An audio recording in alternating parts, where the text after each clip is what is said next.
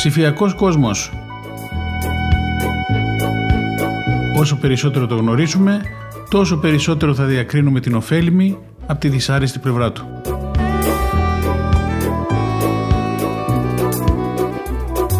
Με τον Νίκο Γκουράρο.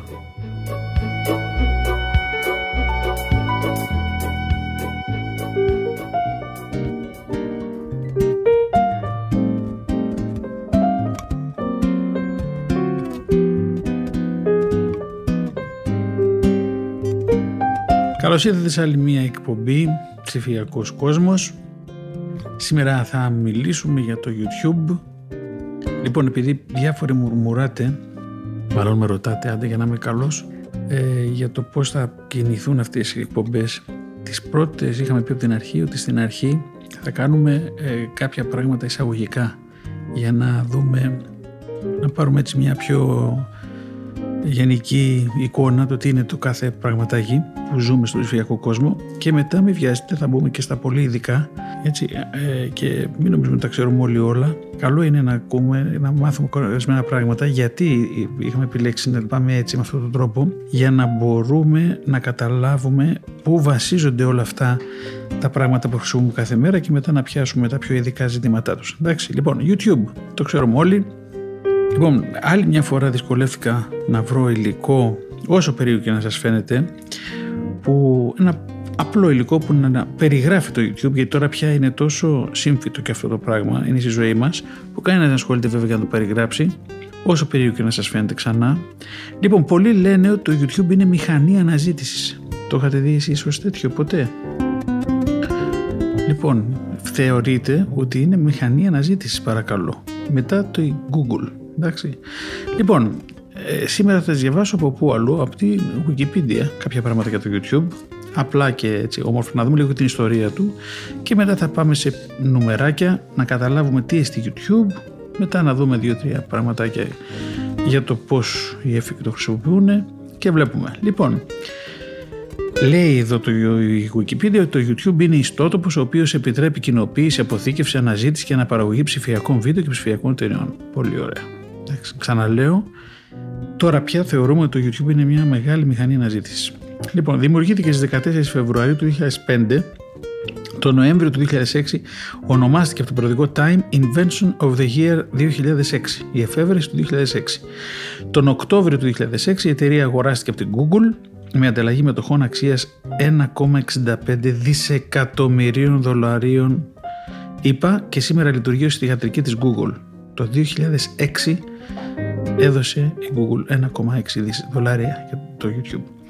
Το έξι, έτσι, σήμερα έχουμε δύο χιλιάδες είκοσι ένα. Η εταιρεία εδρεύει στο Σαν Μπρούνο της Καλιφόρνια και χρησιμοποιεί την τεχνολογία Adobe Flash Video για να εμφανιστεί μια μεγάλη ποικιλία από το περιεχόμενο φτιαγμένο από χρήστες, συμπεριλαμβανομένο των κλιπ ταινιών, κλιπ τηλεόρασης, βίντεο και μουσικής, καθώς και ερασιτεχνικό περιεχόμενο όπως το βίντεο ιστιολόγιο, το βίντεο blogging και σύντομα πρωτότυπα βίντεο κτλ.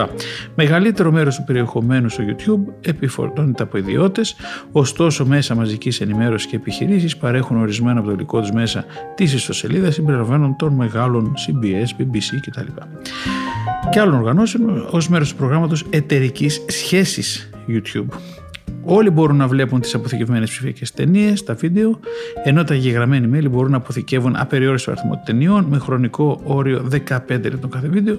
Μαζί με τις ταινίες φαίνεται και ο αριθμός των μελών που τις έχουν δει, ώστε να φαίνονται ποιες είναι οι πιο δημοφιλείς. Επίσης, ένας χρήστης μπορεί να πει αν του αρέσει ένα βίντεο ή όχι. Τα εγγεγραμμένα μέλη μπορούν να αφήσουν σχόλια στο κάθε βίντεο και να πατήσουν το κουμπί μου αρέσει, το like, καθώς επίσης και να βαθμολογήσουν και να απαντήσουν τα σχόλια άλλων χρηστών.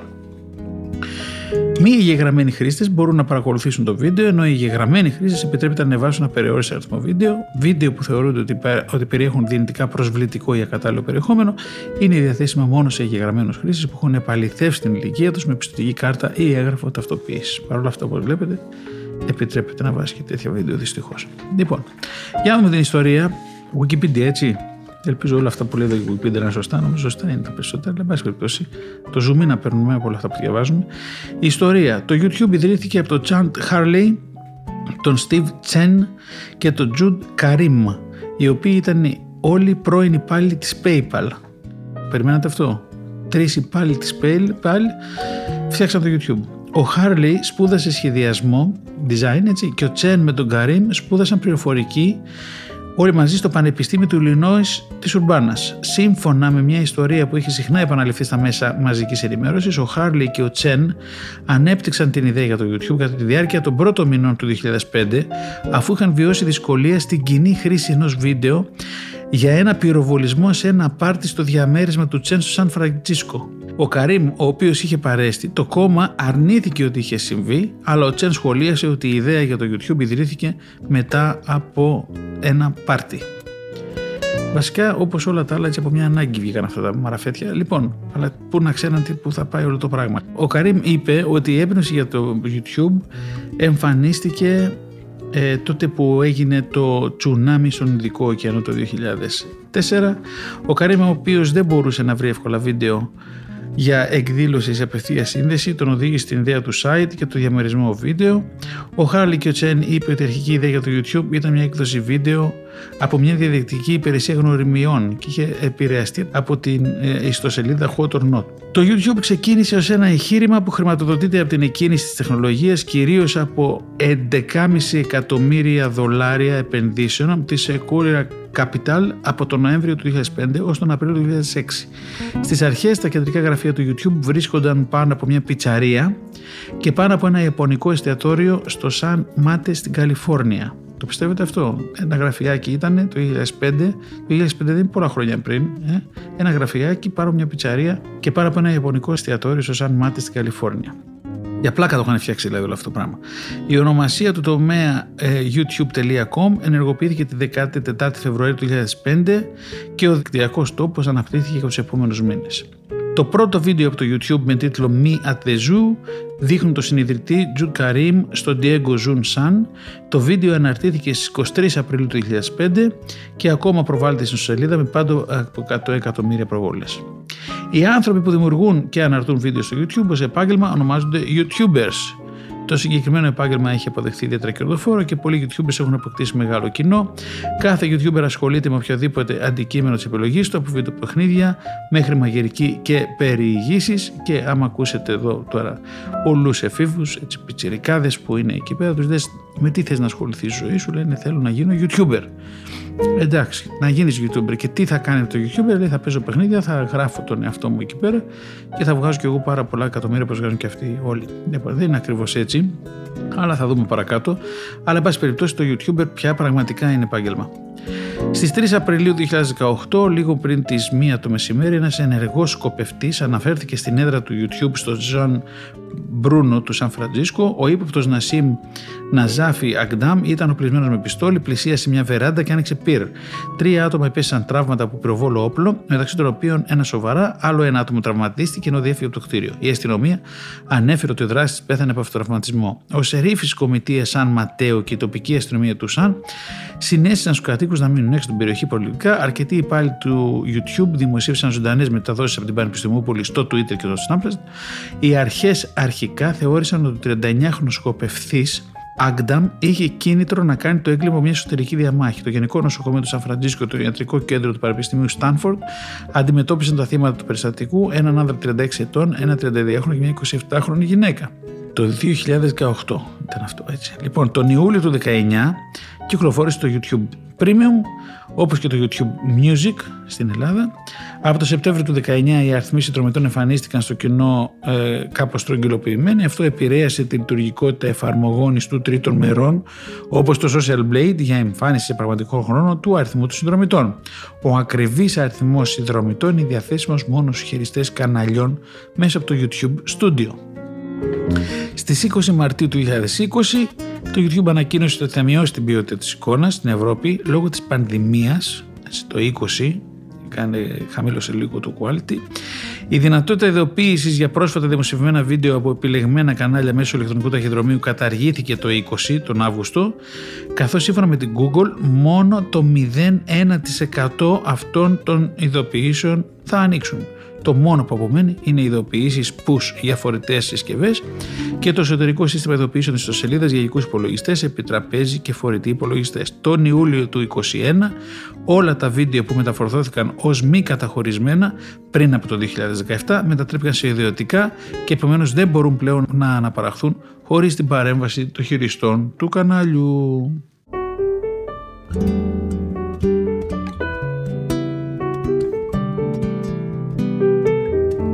Λοιπόν, συνεχίζουμε με αυτά τα εισαγωγικά του YouTube και τα λοιπά. Μην βαριέστε να τα ακούτε, γιατί παίρνουν και στοιχεία που δεν τα ξέραμε από εδώ μέσα. Άντε. Λοιπόν, τεχνολογία βίντεο, πολύ Adobe Flash Player μέσα, plugins και τα λοιπά. Το δέκα, το Γενάρη του δέκα, το YouTube ξεκίνησε μια πειραματική έκδοση ιστοσελίδας που χρησιμοποιεί την ενσωματωμένη δυνατότητα πολυμέσων των περιηγητών, των browsers που στηρίζουν το πρότυπο έιτς τι εμ ελ πέντε. Αυτό επιτρέπει σε βίντεο να αναρτώ χωρίς απαραίτητη Adobe Flash Player ή οποιοδήποτε άλλο plugin να εγκατασταθεί. Άρχισε, όταν άρχισε, το YouTube έπρεπε να έχει στο Adobe το, player, το Flash Player μέσα, μετά έγινε έιτς τι εμ ελ πέντε, οπότε αυτό δεν χρειαζόταν να εγκατασταθεί. Το YouTube έχει μια σελίδα που επιτρέπει στους υποστηριζόμενους περιηγητές να επιλέξουν για τη δοκιμή έιτς τι εμ ελ πέντε. Μόνο οι browsers που υποστηρίζουν βίντεο έιτς τι εμ ελ πέντε χρησιμοποιώντας τις έιτς διακόσια εξήντα τέσσερα ή WebM μορφές μπορούν να παίξουν τα βίντεο και δίνουν όλα τα βίντεο στην ιστοσελίδα διαθέσιμα. Λοιπόν, βίντεο ανεβασμένα στο YouTube από τους δικαιούχους των λογαριασμών αυτών περιορίζονται σε δέκα λεπτά σε διάρκεια και το μέγεθος αρχείου των δύο τζι μπι. Όταν το YouTube ξεκίνησε το δύο χιλιάδες πέντε ήταν δυνατόν να ανεβαστούν μεγαλύτερα βίντεο, αλλά το όριο των δέκα λεπτών εισήχθη το Μάρτιο του δύο χιλιάδες έξι και μετά όταν το YouTube διαπίστωσε ότι η πλειονότητα των βίντεο που υπερβαίνουν το μήκος αυτό είναι ανεπίτρεπτες προσθήκες από τηλεοπτικές εκπομπές και ταινίες, οι εταιρικοί λογαριασμοί επιτρέπεται να ανεβάσουν τα βίντεο περισσότερα από δέκα λεπτά με την επιφύλαξη αποδοχής από το YouTube κτλ. Το YouTube δέχεται βίντεο φορτωμένα στις περισσότερες μορφές συμπεριλαμβάνουν τον έι βι άι, εμ κέι βι, εμ ο βι, εμ πι τέσσερα, ντι βι εξ, εφ ελ βι, ο τζι τζι και ο τζι βι. Αυτά περιλαμβάνουν τύπους βίντεο όπως τα εμ πι ι τζι τέσσερα, εμ πι ι τζι και ντάμπλιου γιου εμ βι και υποστηρίζει επίσης τρία τζι πι επιτρέποντας τα βίντεο να αποφορτωθούν από κινητά τηλέφωνα. Λοιπόν, ποιότητα και κόντεξ για τους πιο τεχνικά καταρτισμένους. Το YouTube προσέφερε αρχικά το βίντεο σε ένα μόνο επίπεδο ποιότητας, αλλά τώρα έχει μια σειρά από επίπεδα ποιότητας, καθώς και ένα σχήμα για προβολή σε κινητά τηλέφωνα. Το αρχικό σχήμα που εμφανίζεται στο βίντεο σε ένα ψήφισμα των τριακόσια είκοσι επί διακόσια σαράντα εικονοστοιχείων, με την έιτς διακόσια εξήντα τρία κόντεξ Orison Spark με μονοφωνικό ήχο εμ πι τρία. Μερικοί τα θέλετε να τα ακούσετε αυτά, γι' αυτό τα λέω. Εμείς τα βαριόμαστε, αλλά τι να κάνουμε. Από το Μάρτιο του οκτώ τα YouTube βίντεο είναι διαθέσιμα με μια σειρά από επίπεδα ποιότητας. Με τα ψηλότερα επίπεδα ποιότητας προσφέρουν καλύτερα ανάλυση εικόνας. Το οκτώ, η υποστήριξη το δύο χιλιάδες οκτώ, η υποστήριξη επτακόσια είκοσι High Definition προσθέθηκε. Μια στιγμή ο αναπαραγωγέας YouTube αλλάζει από τέσσερα τρία και γίνεται δεκαέξι εννιά. δεκαέξι εννιά windscreen. Το Νοέμβριο του εννιά η υποστήριξη χίλια ογδόντα High Definition προσθέθηκε. YouTube βίντεο χρησιμοποιούν επί του παρόντος έιτς διακόσια εξήντα τέσσερα, εμ πι ι τζι τέσσερα, έι βι σι μορφή με στερεοφωνικό ήχο έι έι σι. Λοιπόν, πάμε και για τα θρι ντι βίντεο. Τα θρι ντι βίντεο αναρτήθηκαν στις είκοσι μία Ιουλίου του δύο χιλιάδες εννιά. Ο μηχανικός λογισμικός του YouTube Peter Bradshaw ανακοίνωσε ότι οι χρήστες του YouTube μπορούν να ανεβάσουν βίντεο θρι ντι. Τα βίντεο μπορούν να προβληθούν με διάφορους τρόπους. Το Μάιο του έντεκα, μια έκδοση του έιτς τι εμ ελ πέντε, το YouTube άρχισε να υποστηρίζει θρι ντι υλικό που είναι συμβατό με την NVIDIA θρι ντι Vision. Τώρα να πω την αλήθεια, όλα αυτά μας φαίνονται προ Χριστού, ε, το εννιά, τι, το υπήρχε το εννιά ψηφιακά. Λοιπόν, τον Ιανουάριο του δύο χιλιάδες δεκαπέντε, η Google ανακοίνωσε ότι τριακόσιες εξήντα μέρες βίντεο θα υποστηριχθούν εγγενώς στο YouTube. Στις δεκατρείς Μαρτίου του δύο χιλιάδες δεκαπέντε το YouTube ενεργοποίησε βίντεο τριακόσια εξήντα, τα οποία μπορούν να προβληθούν από το Google Cardboard, ένα σύστημα εικονικής πραγματικότητας. Το YouTube βι αρ μπορεί επίσης να προβληθεί από όλα τα άλλα ακουστικά εικονικής πραγματικότητας. Ζωντανή ροή βίντεο τριακόσια εξήντα σε ανάλυση έως και τέσσερα κέι υποστηρίζεται επίσης και νομίζω τώρα σιγά σιγά πάμε και σε οκτώ κέι. Λοιπόν, ζωντανή μετάδοση, τα live ε, stream, το YouTube πραγματοποίησε πρώιμα πειράματα σε ζωντανή ροή συμπεριλαμβανομένης μιας συναυλίας από το YouTube το δύο χιλιάδες εννιά και μια συνάντηση ερωτήσεων και απαντήσεων με τον πρόεδρο των ΗΠΑ Μπάρακ Ομπάμα το Φεβρουάριο του δύο χιλιάδες δέκα. Αυτές οι δοκιμές βασίστηκαν στη τεχνολογία από τρίτους εταίρους, αλλά το Σεπτέμβριο του δύο χιλιάδες δέκα το YouTube άρχισε να δοκιμάζει τη δική του υποδομή ζωντανής ροής. Τον Απρίλιο του δύο χιλιάδες έντεκα το YouTube ανακοίνωσε την ανάπτυξη του YouTube Live με μια σελίδα πύλης στη διεύθυνση γιου αρ ελ γιουτιούμπ τελεία κομ σλας λάιβ. Η δημιουργία ζωντανών ροών περιοριζόταν αρχικά σε επιλεγμένους συνεργάτες. Χρησιμοποιήθηκε για την εκπομπή σε πραγματικό χρόνο εκδηλώσεων όπως οι Ολυμπιακοί Αγώνες του δύο χιλιάδες δώδεκα στο Λονδίνο. Τον Οκτώβριο του δύο χιλιάδες δώδεκα πάνω από οκτώ εκατομμύρια άνθρωποι παρακολούθησαν το άλμα του Φέλιξ Μπάουρκ Μάρτιντεν από την άκρη του χώρου σε ζωντανή μετάδοση στο YouTube. Καταλαβαίνετε τώρα γιατί τα λέμε αυτά πως έγινε το YouTube, έτσι, λίγο Ομπάμα, λίγο το ένα, λίγο YouTube, λίγο αυτό, λίγο Φέλιξ, λίγο Ολυμπιακοί Αγώνες. Βέβαια έχει το infrastructure, έτσι, υπήρχε υποδομή, άρχισε να μπαίνει κόσμος πολύς μέσα, δεν το επιλέξαν και αυτοί χωρίς λόγο. Λοιπόν, το Μάιο του δύο χιλιάδες δεκατρία η δημιουργία ζωντανών ροών άνοιξε σε επαληθευμένους χρήστες με τουλάχιστον χίλιους συνδρομητές. Τον Αύγουστο του ίδιου έτους ο αριθμός μειώθηκε σε εκατό συνδρομητές και τον Δεκέμβριο το όριο καταργήθηκε. Τέρμα, δεν θέλανε δηλαδή τα subscriptions. Το Φεβρουάριο του δύο χιλιάδες δεκαεπτά μια λειτουργία ζωντανής ροής παρουσιάστηκε στην επίσημη εφαρμογή YouTube για κινητά. Άρα μπορούσε μέσα να κάνεις live μέσα στο κινητό σου. Η ζωντανή ροή μέσα κινητού τηλεφώνου ή υπολογιστή ταμπλέτας περιορίστηκε αρχικά με χρήστες που είχαν τουλάχιστον δέκα χιλιάδες σε χρήση που είχαν τουλάχιστον δέκα χιλιάδες συνδρομητές, ενώ από τα μέσα του δύο χιλιάδες δεκαεπτά μειώθηκε σε εκατό συνδρομητές. Τα ζωντανά ρεύματα μπορούν να έχουν ανάλυση έως και φορ κέι στα εξήντα φρέιμς περ σέκοντ, ενώ υποστηρίζουν τα τριακόσια εξήντα βίντεο. Τα, τα ζωντανά ρεύματα, τα live streams, σε πάση περιπτώσει, το λένε ζωντανά ρεύματα. Λοιπόν, προσβασιμότητα περιεχομένου. Το YouTube προσφέρει στους χρήστες τη δυνατότητα να δουν το βίντεο τους σε εξωτερικές ιστοσελίδες εκτός του YouTube. Κάθε βίντεο από το YouTube συνοδεύεται από ένα κομμάτι του έιτς τι εμ ελ που μπορεί να χρησιμοποιήσει για να το σηματωθεί σε οποιαδήποτε σελίδα στο διαδίκτυο. Δηλαδή, το κάνουμε embed, το όμως το embed, παίρνουμε το βιντεάκι, παίρνουμε το embed code και το βάζουμε στη σελίδα μας. Αυτή η λειτουργία χρησιμοποιείται συχνά για να ενσωματώσει embed, δηλαδή κάποιος χρήστης, τα βίντεο του YouTube σε σελίδες κοινωνικής δικτύωσης και ιστολόγια ή σε άλλες σελίδες κτλ. Πλατφόρμες. Τα περισσότερα μοντέρνα έξυπνα τηλέφωνα έχουν πρόσβαση σε βίντεο YouTube, είτε μέσα σε μια εφαρμογή, είτε μέσω ενός βελτιστοποιημένου ιστότοπου. Το YouTube Mobile κυκλοφόρησε τον Ιούνιο του επτά, παρακαλώ. Το YouTube Mobile τον Ιούνιο του επτά, που δεν του δίνει κανένας με κανένας σημασία. Χρησιμοποιώντας ροή αρ τι ες πι για τα βίντεο, δεν είναι διαθέσιμα όλα τα βίντεο του YouTube στην έκδοση για κινητά του ιστότοπου. Από τον Ιούνιο του επτά, τα βίντεο του YouTube είναι διαθέσιμα για προβολή σε μια σειρά προϊόντων της Apple. Να την να, που ξεφίλτρωσε εκεί πέρα. Αυτό απαιτούσε να μετασχηματιστεί το περιεχόμενο του YouTube στο προτιμότερο πρότυπο βίντεο της έιτς διακόσια εξήντα τέσσερα. Μια διαδικασία που χρειάστηκε αρκετούς μήνες, τεχνικά πράγματα. Τα βίντεο YouTube μπορούν να προβληθούν σε συσκευές όπως η Apple τι βι, το iPod Touch και το iPhone. Τον Ιούλιο του δύο χιλιάδες δέκα η κινητή έκδοση του ιστότοπου ξεκίνησε εκ νέου με βάση την έιτς τι εμ ελ φάιβ, αποφεύγοντας την ανάγκη χρήσης Adobe Flash Player και βελτιστοποιημένη για χρήση με στοιχεία ελέγχου οθόνης αφής. Η έκδοση για κινητά έγινε επίσης διαθέσιμη ως εφαρμογή την πλατφόρμα Android. Το δύο χιλιάδες δώδεκα το YouTube κυκλοφόρησε την πρώτη του εφαρμογή για το iPhone, ακολουθώντας την απόφαση να εγκαταλείψει το YouTube ως μία από τις εφαρμογές που είχαν προφορτωθεί στο λειτουργικό σύστημα άιφον φάιβ και άι ο ες έξι, και σύμφωνα με το Global Web Index το YouTube χρησιμοποιήθηκε από το τριάντα πέντε τοις εκατό των χρηστών έξυπνων τηλεφώνων μεταξύ Απριλίου και Ιουνίου του δύο χιλιάδες δεκατρία, καθιστώντας την τρίτη πιο χρησιμοποιημένη εφαρμογή το δύο χιλιάδες δεκατρία. Θα δούμε νουμεράκια σε λίγο. Μια ενημέρωση υπηρεσίας Tivo τον Ιούλιο του οκτώ επέτρεψε στο σύστημα να αναζητά και να παίζει βίντεο στο YouTube. Τον, Ιούνιο του, τον Ιανουάριο του εννιά το YouTube κυκλοφόρησε το YouTube for τι βι, μια έκδοση του ιστότοπου που είναι προσαρμοσμένη για αποδικοποιητές και άλλες συσκευές μέσω τηλεόρασης με προγράμματα περιήγησης στο διαδίκτυο, επιτρέποντας αρχικά την προβολή των βίντεο τους σε κονσόλες παιχνιδιού PlayStation τρία και Wii και Wii. Γιατί το λέμε όλα αυτά, έτσι? Κοιτάξτε, αυτά γίνεται το οκτώ, το επτά, το εννιά, έτσι. Γιατί τα φτιάξανε, γιατί το φτιάξανε αυτό το προγραμματάκι για να μπορούν να παίζουν στο PlayStation, όλα έχουν το λόγο τους. Τον Ιούνιο του εννιά εισήχθη το YouTube Excel, το οποίο διαθέτει ένα απλοποιημένο περιβάλλον εργασίας σχεδιασμένο για προβολή σε μια τυπική οθόνη τηλεόρασης. Το YouTube είναι επίσης διαθέσιμος σε εφαρμογή στο Xbox Live, στο Xbox Live. Το δώδεκα τον Νοέμβρη Google ξεκίνησε μια επίσημη εφαρμογή για το Wii, επιτρέποντας στους χρήστες να παρακολουθούν βίντεο από το YouTube από το κανάλι Wii. Μια εφαρμογή είναι επίσης διαθέσιμη για το Wii U και Nintendo θρι ντι ες και τα βίντεο μπορούν να προβληθούν στο browser του Wii U χρησιμοποιώντας την έιτς τι εμ ελ φάιβ. Η Google έκανε το YouTube διαθέσιμο στο Roku στις δεκαεπτά Δεκεμβρίου του δύο χιλιάδες δεκατρία και τον Οκτώβριο του δύο χιλιάδες δεκατέσσερα στο Sony PlayStation τέσσερα, έτσι.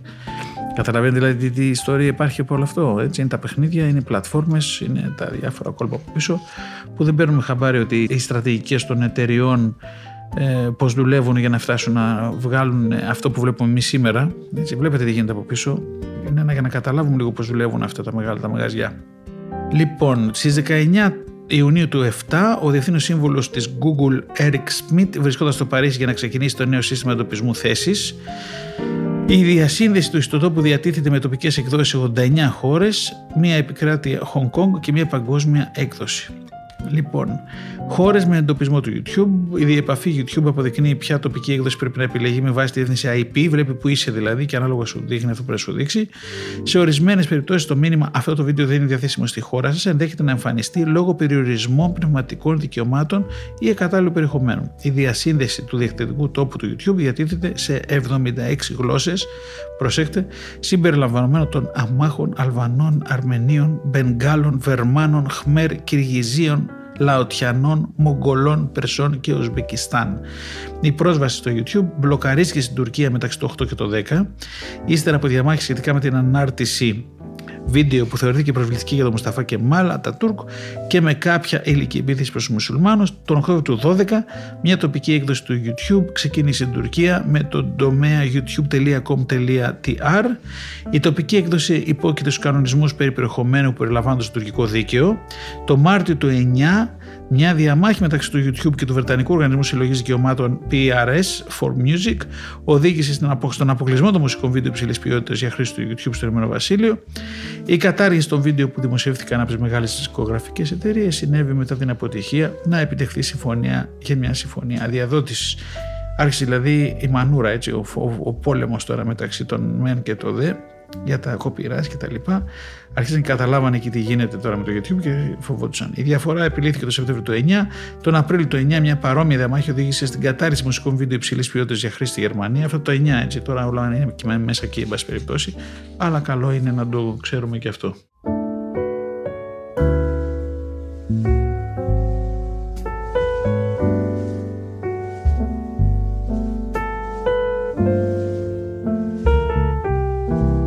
Λοιπόν, συνεχίζουμε αυτά τα ιστορικά, τα βαρετά, αλλά επιμένω ότι έχουν νόημα να ξέρουμε λίγο τι γίνεται στη, στο background. YouTube Shorts. Το Σεπτέμβριο του είκοσι, το YouTube ανακοίνωσε ότι θα κυκλοφορήσει μια έκδοση beta μιας νέας πλατφόρμας βίντεο δεκαπέντε δευτερολέπτων, παρόμοια με το TikTok, που θα ονομάζεται YouTube Shorts.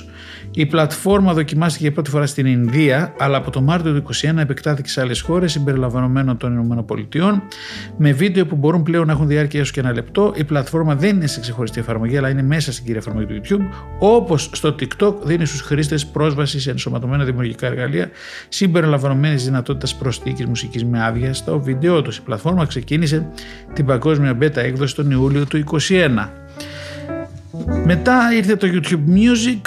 Είναι μια υπηρεσία ροής μουσικής που παρέχει μια προσαρμοσμένη διεπαφή για την υπηρεσία προσανατολισμένη στη ροή μουσικής, επιτρέποντας στους χρήστες να περιηγούνται σε τραγούδια και μουσικά βίντεο στο YouTube με βάση ήδη λύσεις, αναπαραγωγές και προτάσεις. Καταλαβαίνετε γιατί δεν μπορείς να αφήσεις το Spotify να παίζει μπάλα μόνο του.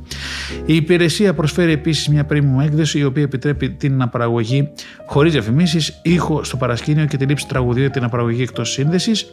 Αυτά τα ωφέλη συνδρομής προσφέρονται επίσης συνδρομητές της μουσικής Play και του YouTube Premium. Η υπηρεσία αντικατέστησε τη μουσική Play και έγινε κύρια εφαρμογή της Google για ροή μουσικής την πρώτη Δεκεμβρίου του είκοσι. Καταλαβαίνετε ότι δεν είναι το YouTube μόνο του, έτσι.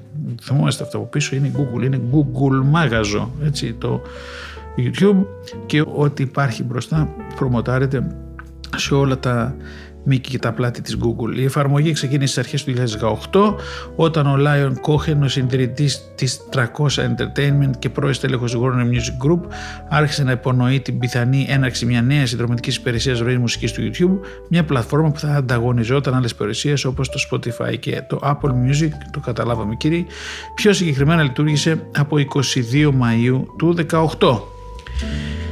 Λοιπόν, άρα έχουμε τρεις μεγάλους παίχτες εκεί, έτσι. Ήταν το Spotify και το Apple Music, ήρθε και το YouTube Music και έρχονται και άλλα στην πορεία. Λοιπόν, γιατί βλέπουν ότι υπάρχει αγορά και η μουσική είναι μεγάλη αγορά, ο κόσμος μπαίνει πια, δεν αγοράζει σι ντι και τα λοιπά, πάει και γίνεται subscribe και ακούει μουσική ψηφιακά. Λοιπόν, YouTube Premium. Το YouTube Premium, πρώην YouTube Red, είναι η υπηρεσία συνδρομής με προνόμια, premium δηλαδή, του YouTube. Προσφέρει ροή χωρίς διαφημίσεις, πρόσβαση σε αποκλειστικό περιεχόμενο και αναπαραγωγή βίντεο στο προσκήνιο, και εκτός σύνδεσης σε κινητές συσκευές. Δηλαδή με λίγα λόγια τώρα, έτσι, για να μην ε, για να ακούμε τη μουσική με ησυχία και να μην ενοχλούμαστε από διαφημίσεις, να μην μας σταματάει το βίντεο και μας τη σπάει στη μέση του πουθενά, να μην βλέπουμε διάφορα περίεργα ανάμεσα και το ένα και το άλλο. Premium, θα πληρώσετε κύριε. Το YouTube Premium αναγγέλθηκε αρχικά στις δώδεκα Νοεμβρίου του δύο χιλιάδες δεκατέσσερα ως Music Key, συνδρομητική υπηρεσία ροής μουσικής, και προοριζόταν να ενσωματωθεί και να αντικαταστήσει την υπάρχουσα υπηρεσία All Access της μουσικής Google Play. Τον Οκτώβριο του δύο χιλιάδες δεκαπέντε η υπηρεσία ξεκίνησε εκ νέους ως YouTube Red, χωρίς να προσφέρει διαφημίσεις για όλα τα βίντεο, καθώς και πρόσβαση σε αποκλειστικό τότε περιεχόμενο. Από τον Νοέμβριο του δύο χιλιάδες δεκαέξι η υπηρεσία διαθέτει ενάμιση εκατομμύριο συνδρομητές, ενώ ένα επιπλέον εκατομμύριο δωρεάν. Από τον Ιούνιο του δύο χιλιάδες δεκαεπτά η πρώτη σεζόν του YouTube Red Original συγκέντρωσε συνολικά διακόσια πενήντα εκατομμύρια προβολές.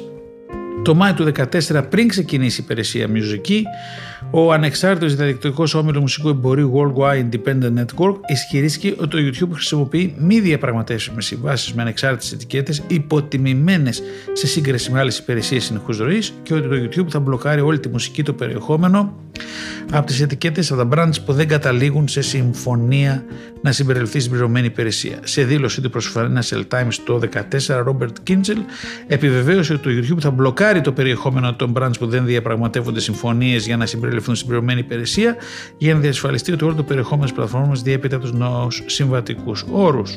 Καταλαβαίνετε τι παιχνίδι τώρα γίνεται εκεί πέρα.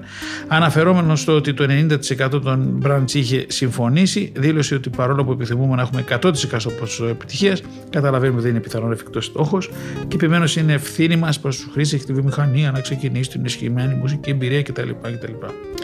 Η Financial Times ανέφερε αργότερα ότι το YouTube έχει καταλήξει σε συνολική συμφωνία με το δίκτυο Merlin, μια ομάδα εμπορικών συναλλαγών που αντιπροσωπεύει πάνω από είκοσι χιλιάδες ανεξάρτητες δισκογραφικές εταιρείες. Προσέχτε, η Merlin ήταν το δίκτυο είκοσι χιλιάδων διαφορετικών δισκογραφικών εταιρεών για την ένταξή τους στην υπηρεσία, ωστόσο το ίδιο το YouTube δεν είχε επιβεβαιώσει τη συμφωνία. Το δύο χιλιάδες δεκαέξι ονόμασε τον Lyor Cohen, ο συνειδητής του τριακόσια Entertainment και πρώην εκτελεστικός μέλος του Google Music Group, παγκόσμιο επικεφαλή μουσικής.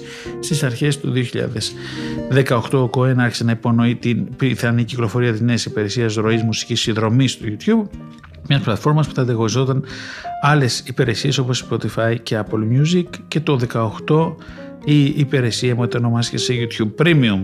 Μετά ήρθε το YouTube τι βι, προσέξτε έτσι, τι βι, Music Premium. Λοιπόν, το είκοσι οκτώ, είκοσι οκτώ Φεβρουαρίου του δύο χιλιάδες δεκαεπτά, σε μια συνέντευξη τύπου που πραγματοποιήθηκε στο YouTube Space Los Angeles, το YouTube ανακοίνωσε την κυκλοφορία του YouTube τι βι, μιας υπερσύγχρονης συνδρομής τύπου εμ βι πι ντι που θα είναι διαθέσιμη για τους πελάτες των ΗΠΑ σε τιμή τριάντα πέντε δολαρίων κάθε μήνα.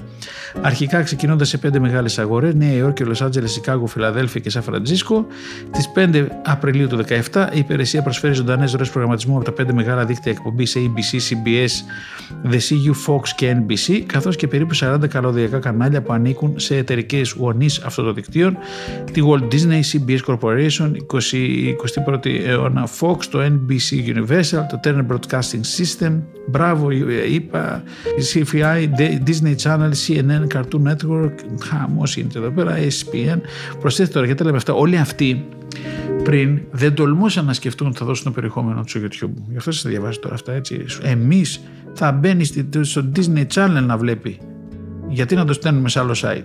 Εμείς το Σι Εν Εν θα χρησιμοποιούμε, θα βάλουμε, εμείς έχουμε ανάγκη το YouTube. Εμείς, να μην πω τώρα ελληνικά ονόματα, είμαστε οι τάδε, έχουμε ανάγκη επίσης να βάλουμε το περιεχόμενο στο YouTube. Και έλα όμως που εδώ τα μεγάλα παιδιά το καταλάβανε νωρίς και ξέρουν ότι δεν μπορείς να είσαι μόνος σου πια σε αυτό το, το έργο με τίποτε, εντάξει. Λοιπόν, οι συνδρομητές μπορούν επίσης να λαμβάνουν το Showtime και το Fox Soccer Plus ως προαιρετικά πρόσθετα με πλέον χρέωση και έχουν πρόσβαση στα πρωτότυπα περιεχόμενα του YouTube Red. Η τηλεόραση YouTube δεν περιλαμβάνει συνδρομή Red στο YouTube. Κατά τη διάρκεια της παγκόσμιας σειράς δύο χιλιάδες δεκαεπτά, στην οποία ήταν και ο χορηγός, οι τηλεοπτικές διαφημίσεις YouTube τοποθετήθηκαν πίσω από την ε, εχώρια πίνακη. Το σήμα του κόκκινου κουμπιού παιχνιδιού με σήμα κατεθέν εμφανίστηκε στο κέντρο της οθόνης, μιμώντας τη διαπηφή του YouTube. Έτσι καταλαβαίνετε. Το YouTube τι βι δηλαδή ουσιαστικά πήρε περιεχόμενο από όλους τους μεγάλους παίχτες και πια είναι τηλεόραση από μόνο του. Και οι άλλοι που δεν θέλανε να δώσουν, όχι μόνο δώσανε, γίνανε και συνεργάτες, πώς να το πω, έγιναν business partners με το YouTube. Παρόλο που είναι οι κύριοι ε, παραγωγή του περιεχομένου, έτσι, αυτές, αυτά τα τέρατα, τα μεγάλα, όλα, Disney, σι μπι ες κτλ. Έτσι, λοιπόν, YouTube Go. Το YouTube Go είναι μια εφαρμογή Android που στοχεύει στην ευκολότερη πρόσβαση του YouTube σε κινητές συσκευές, σε αναδυόμενες αγορές. Διακρίνεται από την κύρια εφαρμογή Android της εταιρείας που επιτρέπει τη λήψη και κοινή χρήση βίντεο σε άλλους, με άλλους χρήστες. Επιτρέπει επίσης στους χρήστες να προβαίνουν σε προεπισκόπηση βίντεο, να μοιράζονται τα βίντεο που έχουν μεταμορφώσει μέσω Bluetooth και προσφέρει περισσότερες επιλογές για τον έλεγχο των δεδομένων μέσω κινητού τηλεφώνου και την ανάλυση βίντεο. Δηλαδή, μπορούσε να μην είχε μια εφαρμογή native για το κινητό τηλέφωνο για να μπορεί να λήξει καλύτερα τις, τις εμπειρίες, δηλαδή το, το experience που έχουν οι άνθρωποι που χρησιμοποιούν τα κινητά τηλέφωνα. Έτσι. Το YouTube ανακοίνωσε το έργο του Σεπτέμβριο του δύο χιλιάδες δεκαέξι σε εκδήλωση στην Ινδία. Γιατί τα κάνουν αυτά στην Ινδία, ε? Γιατί η Ινδία έχουν πάρα πολύ κόσμο, Ινδία, έτσι, ένα δισεκατομμύριο κόσμο. Ξεκίνησε στην Ινδία το Φεβρουάριο του δύο χιλιάδες δεκαεπτά και επεκτάθηκε τον Νοέμβριο του δύο χιλιάδες δεκαεπτά σε άλλες δεκατέσσερις χώρες, όπως η Νιγηρία, η Ινδονησία, η Ταϊλάνδη, η Μαλαισία, το Βιετνάμ, οι Φιλιππίνες, η Κένια και η Νότια Αφρική. Έχει κυκλοφορήσει σε εκατόν τριάντα χώρες παγκοσμίως, συμπεριλαμβανομένες Βραζιλίας, του Μεξικού, της Τουρκίας και του Ιράκ. Την πρώτη Φεβρουαρίου του δύο χιλιάδες δεκαοκτώ η εφαρμογή είναι διαθέσιμη σε περίπου εξήντα τοις εκατό του παγκόσμιου πληθυσμού. Λοιπόν. Μεγάλα πράγματα. Music Key. Στις δώδεκα Νοεμβρίου του δύο χιλιάδες δεκατέσσερα το YouTube ανακοίνωσε την έναρξη του Music Key, το πάμε πριν, μια συνδρομική υπηρεσία μουσικής, παρέχοντας χωρίς διαφημίσεις αναπαραγωγή των επίσημων βίντεο μουσικής που φιλοξενούνται από το YouTube. Η μουσική βασικά προορίζεται να σηματοδοτηθεί και να αντικαταστήσει τη μουσική υπηρεσία της Google Play, το πάμε πριν, έτσι, αυτό ήταν στην αρχή. Το Μάιο του δύο χιλιάδες δεκατρία το YouTube εισήγαγε ένα σύστημα συνδρομητικού καναλιού με τιμές που κυμαίνονταν από μηδέν κόμμα ενενήντα εννιά έως εξήντα εννιά δολάρια το μήνα. Η κίνηση θεωρήθηκε ως μια προσπάθεια να ανταγωνιστεί με άλλους διαδικτυακούς παρόχους περισσότερων βίντεο όπως το Netflix και το Hulu. Προστατευόμενα από πνευματικά δικαιώματα υλικό, μπήκαν και τα copyright χοντρά στο παιχνίδι γιατί έγινε τσακωμός μεγάλος εκεί πέρα. Κατά τη στιγμή της φόρτισης ενός βίντεο, οι χρήστες του YouTube δέχονται να μείνει, προς τους ζητάει να μην παραβιάζουν τους νόμους περί πνευματικών δικαιωμάτων. Στην αρχή δεν έκανε σημασία.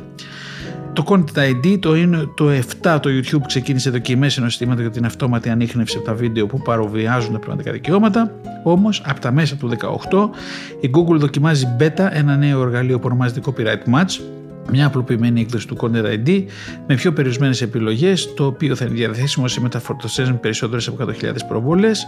Το δύο χιλιάδες δεκαοκτώ το έκανε αυτό, ωστόσο σε αντίθεση με το Content άι ντι, το οποίο στέλνει αυτόματα ειδοποίηση πνευματικών δικαιωμάτων, με το Copyright Match δεν πραγματοποιείται καμία ενέργεια έως ότι το επιλέξει ο δημιουργός. Τώρα, για να πούμε τι σημαίνει σήμερα, έτσι, και να τελειώνουμε με αυτά, σήμερα τι συμβαίνει πραγματικά είναι ότι παίζεις κάτι στο YouTube, οι αλγόριθμοι του είναι εξελιγμένοι πάρα πολύ καλά. Παίζεις ένα βιντεάκι που μέσα έχει μια μουσική που δεν έπρεπε να την έπαιζες γιατί δεν έχεις τα δικαιώματα, γιατί ο δημιουργός έχει πάει και την έχει ε, κλείσει, ας το πούμε, την έχει καπαρώσει, έτσι, στο YouTube.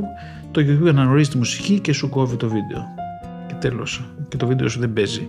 Και αυτό το έχουμε δει ιδιαίτερα σε μεγάλα, σε τηλεοπτικά κανάλια, σε ροές, που παίζει το κανάλι την ροή του κανονικά, ζωντανό πρόγραμμα, και επειδή πάει και βάζει κάποια μουσική η οποία δεν πρέπει να τη βάλει, θεωρούσε ο, το κανάλι ότι δεν θα είχε πρόβλημα κανένα, ξαφνικά βλέπεις τον κόβει το YouTube, και όχι μόνο τον κόβει, σε τιμωρεί, σε μπανάρει, σου κάνει μπαμ για, μπαν για δύο τρεις μήνες και χάνεις τα αυγά και τα καλάθια, όπως το λέμε.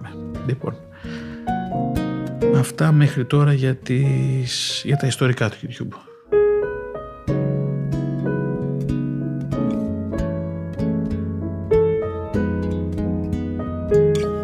Τώρα που περάσαμε, δηλαδή είδαμε λίγο τα ιστορικά, πήρατε έτσι μια γεύση ποια ήταν η ιστορία πίσω αυτό το μαγαζί, πάμε λίγο στα νουμεράκια.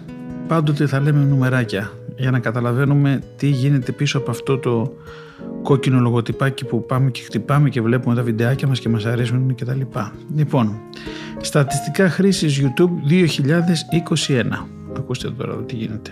Το YouTube είναι η δεύτερη μεγαλύτερη μηχανή αναζήτησης στον κόσμο πίσω από την Google. Θα πάμε στην αρχή, έτσι. Θεωρείται μηχανή αναζήτησης. Πάρα πολύ μεγάλο πράγμα για να το καταλάβουμε και να το χωνέψουμε όταν χαράζουμε στρατηγικές για το πώς θα χρησιμοποιήσουμε το YouTube. Είναι η δεύτερη μεγαλύτερη μηχανή αναζήτησης. Τι σημαίνει πραγματικά αυτά? Ότι κάνει, πάει κάποιος να ψάξει κάτι πρώτα μέσα από το Google, που εκεί μπορεί να τα ψάξει όλα, και το YouTube βέβαια, και το δεύτερο μέρος που θα πάει να, πάει να ψάξει κάτι, το κάτι αυτό βέβαια είναι βίντεο, έτσι, είναι στο YouTube. Πάρα πολύ σημαντικό να το καταλάβουμε. Λοιπόν, δύο κόμμα δύο δισεκατομμύρια μηνιαίοι ενεργοί χρήστες. παρακολουθούνται καθημερινά πάνω από δύο κόμμα δύο δισεκατομμύρια μηνιαίοι ενεργοί χρήστες, παρακολουθούν καθημερινά πάνω από ένα δισεκατομμύριο ώρες βίντεο YouTube. Τώρα καταλαβαίνετε εδώ τι δύναμη έχει αυτό το πράγμα. Έτσι, πόσος κόσμος είναι και πόσες ώρες την ημέρα είναι και τα λοιπά. Έτσι, δηλαδή όλος ο πλανήτης ουσιαστικά είναι χρήστη του YouTube. Δηλαδή όπου, να το πω αλλιώς, όπου υπάρχει ίντερνετ σύνδεση, δεν υπάρχει άνθρωπος να έχει ίντερνετ σύνδεση και να μην μπει στο YouTube. Και όχι να πηγαίνει πλάκα, να βλέπει βίντεο. Δηλαδή ασχολείται, βλέπει βίντεο στο YouTube. Έτσι. Η μέση διάρκεια ενός βίντεο YouTube πρώτης σελίδας είναι δεκατέσσερα λεπτά και πενήντα δευτερόλεπτα. Είναι αυτά που βλέπετε με το που μπαίνετε στο home του YouTube. δεκατέσσερα λεπτά και πενήντα δευτερόλεπτα. Πάνω από το ενενήντα τοις εκατό των χρηστών δηλώνουν ότι έχουν μάθει για ένα νέο brand ή ένα προϊόν στο YouTube. Το ενενήντα τοις εκατό των χρηστών, πάνω από το ενενήντα τοις εκατό από τα δύο κόμμα δύο δισεκατομμύρια δηλώνουν ότι έχουν μάθει ότι, έχει, ότι υπάρχει ένα καινούριο brand επειδή το είδαν στο YouTube. Έτσι. Καταλαβαίνετε το λέμε, γιατί το λέμε αυτό. Γιατί σου λέω, εγώ να μπω στο YouTube να φτιάξω ένα βιντεάκι για το μαγαζί μου. Στο, για ποιο λόγο, τι, τι δουλειά έχω εγώ με βίντεο. Εγώ πουλάω στραγάλια, πουλάω φιστίκια, πουλάω λουλούδια. Τι, τι νόημα έχει να μπω εγώ στο YouTube, βλέπουν ταινίες. Έτσι. Το ενενήντα τοις εκατό των χρηστών δηλώνουν ότι έχουν μάθει για ένα νέο brand ή ένα προϊόν στο YouTube. Το εξήντα οκτώ τοις εκατό των χρηστών του YouTube έχουν παρακολουθήσει ένα βίντεο YouTube για να λάβουν μια απόφαση αγοράς. Και αυτό πάρα πολύ σημαντικό, έτσι. Το εξήντα οκτώ τοις εκατό των χρηστών του YouTube που θέλουν να αγοράσουν κάτι έχουν δει ένα βίντεο για αυτό που θέλουν να αγοράσουν για να αποφασίσουν αν θα το αγοράσουν. Πάλι λέμε σε αυτούς τους ανθρώπους που λένε ότι έλα μωρέ, δεν πειράζει, γιατί να φτιάξω εγώ βιντεάκια για τα προϊόντα μου και τα λοιπά, δεν έχει νόημα και κοστίζουν και τα λοιπά. Έτσι, δύο κόμμα δύο δισεκατομμύρια, το εβδομήντα, εξήντα οκτώ τοις εκατό αυτών μπαίνουν και για να πάρουν μια απόφαση να πάρουν το χι ψι ζετ προϊόν ψάχνουν να βρουν ένα βιντεάκι στο YouTube για να το δουν για σίγουρα. Λοιπόν, καταλαβαίνετε πόσο σημαντικό είναι αυτός που προσπαθεί να πουλήσει κάτι, έτσι, να μαρκεταριστεί μέσα από το ψηφιακό οικοσύστημα, έτσι, πες το χοντρά-χοντρά, πρέπει να δει το YouTube σοβαρά. Σύμφωνα με τα δεδομένα του YouTube, τα τελευταία δύο χρόνια ο αριθμός των μικρών και μεσαίων επιχειρήσεων που διαφημίζονται στο YouTube έχει διπλασιαστεί. Σε δύο χρόνια μέσα, έτσι, είκοσι είκοσι ένα. Το εβδομήντα εννέα τοις εκατό των εμπόρων πιστεύουν ότι το YouTube είναι η πιο αποτελεσματική πλατφόρμα για marketing βίντεο. Το εβδομήντα εννέα τοις εκατό. Οι influencers στο YouTube, αυτοί που ασκούν επιρροή, αποτελούν το ενενήντα δύο τοις εκατό της κινητήριας δύναμης πίσω από τα βίντεο YouTube που είναι sponsor. Προσέχτε το αυτό, είναι πάρα πολύ σημαντικό. Οι YouTubers, οι super YouTubers είναι αυτοί, έτσι, οι influencers, αυτοί που έχουν πολύ κόσμο με λίγα λόγια, έτσι, που τους ακολουθεί, είναι το ενενήντα δύο τοις εκατό της κινητήριας δύναμης πίσω από τα βίντεο YouTube που είναι χορηγούμενα. Έτσι, καταλαβαίνετε τι σημαίνει αυτό πάλι. Ότι αυτοί οι influencers, οι μάγκες, έτσι, αυτοί σπρώχνουν όλα τα χορηγούμενα βίντεο της πιάτσας. Να το ξέρετε αυτό. Και μετά μου λες εσύ τώρα, γιατί εγώ προσπαθώ να πείσω το... ένα νέο, ας πούμε, έτσι, είναι ότι έλα μόλι τώρα το YouTube, υπάρχουν και άλλες δουλειές, θα γίνεις YouTuber. Λοιπόν, αυτά ακούνε, αυτά βλέπουν μεταξύ τους και σου λέει σιγά μην πάνε εγώ να ασχοληθώ με τίποτα άλλο. Που δεν είναι εύκολο, εντάξει, δεν, είναι, δεν γίνεις YouTuber σήμερα, έχει βγάλει εκατομμύρια. Λοιπόν, αλλά υπάρχει, ε, ε, είναι γεγονός, εν πάση περιπτώσει, όλο αυτό το πράγμα. Κάποιος που να το δει έξυπνα και βρεθεί στην αντίστοιχη αγορά, γιατί ένας influencer που κάνει αυτά που λέει αυτός εδώ, έτσι, είναι, εξαρτάται που είναι influencer. Δηλαδή, αν είσαι influencer στην Ελλάδα, θα πας με, την, με τα ελληνικά νούμερα, έτσι, και τις ελληνικές ανάγκες και τις ελληνικές ειδήσεις. Αν είσαι influencer στην Αμερική, επειδή είσαι και, στη, και αγγλόφωνος και τα λοιπά, καταλαβαίνεις ότι είναι φίλιος στα πόδια σου για να παίξεις αυτό το παιχνίδι με τις χώρες, με τα χορηγούμενα βίντεο. Λοιπόν, οι διαφημίσεις YouTube για κινητά έχουν ογδόντα τέσσερα τοις εκατό περισσότερες πιθανότητες να τραβήξουν την προσοχή από τις τηλεοπτικές διαφημίσεις. ογδόντα τέσσερα τοις εκατό περισσότερες πιθανότητες. Λοιπόν, γιατί το λέμε πάλι αυτό, είναι πολύ ωραίο νούμεράκι για να καταλάβουμε τι γίνεται, γιατί πάει ο άλλος και λέει εγώ θα αγοράσω διαφήμιση για την τηλεόραση. Πόσο κάνει, πενήντα χιλιάδες ευρώ. Και θα φτιάξω ένα τριάντα δευτερόλεπτα, όσο είναι, για να παίξει στην τάδε εκπομπή και στην τάδε αυτή και στην τάδε που το βλέπουν όλοι αυτό. Μάλιστα. Καλά κάνει. Οι marketeers μετράνε τα κέι πι άις και ξέρουν ότι ε, μάλλον εκεί πρέπει να πάνε, εν πάση περιπτώσει. Αλλά οι διαφημίσεις του YouTube μας λένε εδώ για κινητά, προσέχτε, έχουμε ξεχάσει την τηλεόραση, έχουμε ξεχάσει το, πώς το λένε, το desktop και το laptop και τα αυτά, και μιλάμε σε αυτά τα μικρά, τις μικρές οθονούλες που έχουμε όλοι στην τσέπη μας. Έχει ογδόντα τέσσερα τοις εκατό περισσότερες πιθανότητες να τραβήξουν την προσοχή οι διαφημίσεις από ό,τι τραβάνε αυτές που είναι στην τηλεόραση.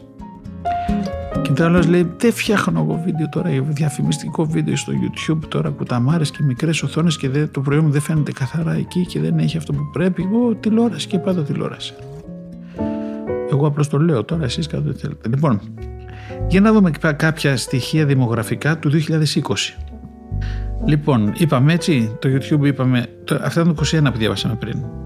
Λοιπόν, είπαμε ότι είχε δύο δισεκατομμύρια χρήστες, εντάξει, έξι στα δέκα άτομα προτιμούν τις διαδικτυακές πλατφόρμες βίντεο από τη ζωντανή τηλεόραση. έξι στα δέκα άτομα. Δηλαδή, σιγά σιγά, έξι στα δέκα άτομα σημαίνει ότι ανεβαίνει αυτό, έτσι. Άρα, δηλαδή δέκα στους έξι δεν θα δουν τηλεόραση, θα δουν βίντεο μέσα κάπου ψηφιακά, από το κινητό τους, από το, μέσω YouTube, μέσω άλλων ε, ε, πλατφορμών. Πάντως οι έξι στα δέκα δεν βλέπουν τηλεόραση. Προτιμούν μάλλον περισσότερο να δουν βίντεο ε, σε διαδικτυακές πλατφόρμες. Μέχρι το δύο χιλιάδες είκοσι πέντε οι μισοί θεατές κάτω των τριάντα δύο ετών δεν θα εγγραφούν σε συνδρομητική τηλεόραση. Μέχρι το δύο χιλιάδες είκοσι πέντε που είναι, που είναι χθες το δύο χιλιάδες είκοσι πέντε, έτσι, οι μισοί θεατές κάτω των τριάντα δύο ετών δεν θα εγγραφούν σε συνδρομητική τηλεόραση. Δηλαδή ουσιαστικά δεν υπάρχει πια συνδρομητική τηλεόραση. Κόβεται, γεια σας, σιγά σιγά. Και αυτό είναι σημερινό νούμερο για το τι θα γίνει το είκοσι πέντε, έτσι. Δεν ξέρουμε από το είκοσι ένα μέχρι το είκοσι πέντε που θα πάνε τα πράγματα, έτσι. Φανταστείτε ότι τα πράγματα θα πάνε, θα, οι επιλογές οι ψηφιακές θα είναι πολύ περισσότερες από ό,τι νομίζουμε ότι θα είναι. Ποτέ δεν μπορούμε να κάνουμε forecast τι θα γίνει μέσα σε επόμενα πέντε χρόνια, έτσι. Οπότε αυτό που λέω εδώ, αν θα είναι η μισή, εγώ σας λέω θα είναι το ενενήντα τοις εκατό που όλοι. Λοιπόν, μόνο για κινητά το YouTube προσεγγίζει περισσότερους χρήστες ηλικίας από δεκαοκτώ έως σαράντα εννιά ετών από οποιοδήποτε δίκτυο μετάδοσης καλωδιακής τηλεόρασης. Έτσι. Δηλαδή δεκαοκτώ σαράντα εννιά δεν ασχολούνται με cable τι βι, τώρα μιλάμε κυρίως για την, για τις, για την Αμερική, τις βόρειες χώρες κτλ, Ευρώπη κτλ. Έτσι, δεν ασχολούνται οι, οι άνθρωποι δεκαοκτώ με σαράντα εννιά με την τηλεόραση. Λοιπόν, και προσέξτε, μόνο για κινητά, δηλαδή ούτε καν που μπορεί να δεις στο YouTube και στην τηλεόρασή σου. Ε, και να το, γιατί να το δεις άνετα σε μεγάλη, σε μια πενήντα εξήντα οθόνη τώρα, τι, τι, ένα πεντακοσάρικο παίρνεις ολόκληρο σινεμάκι έχεις μέσα στο σπίτι σου. Λοιπόν, και δεν μπαίνεις εκεί να δεις YouTube. Και όμως η μεγαλύτερη κίνηση είναι ακόμη στα κινητά, ειδικά για το δεκαοκτώ σαράντα εννιά. Έτσι, πολύ σημαντικό ε, νούμερο αυτό. Και να ξέρετε ότι το έχουμε πει και την άλλη φορά, ότι γι' αυτό εξελίσσονται και οι οθόνες των κινητών. Έτσι.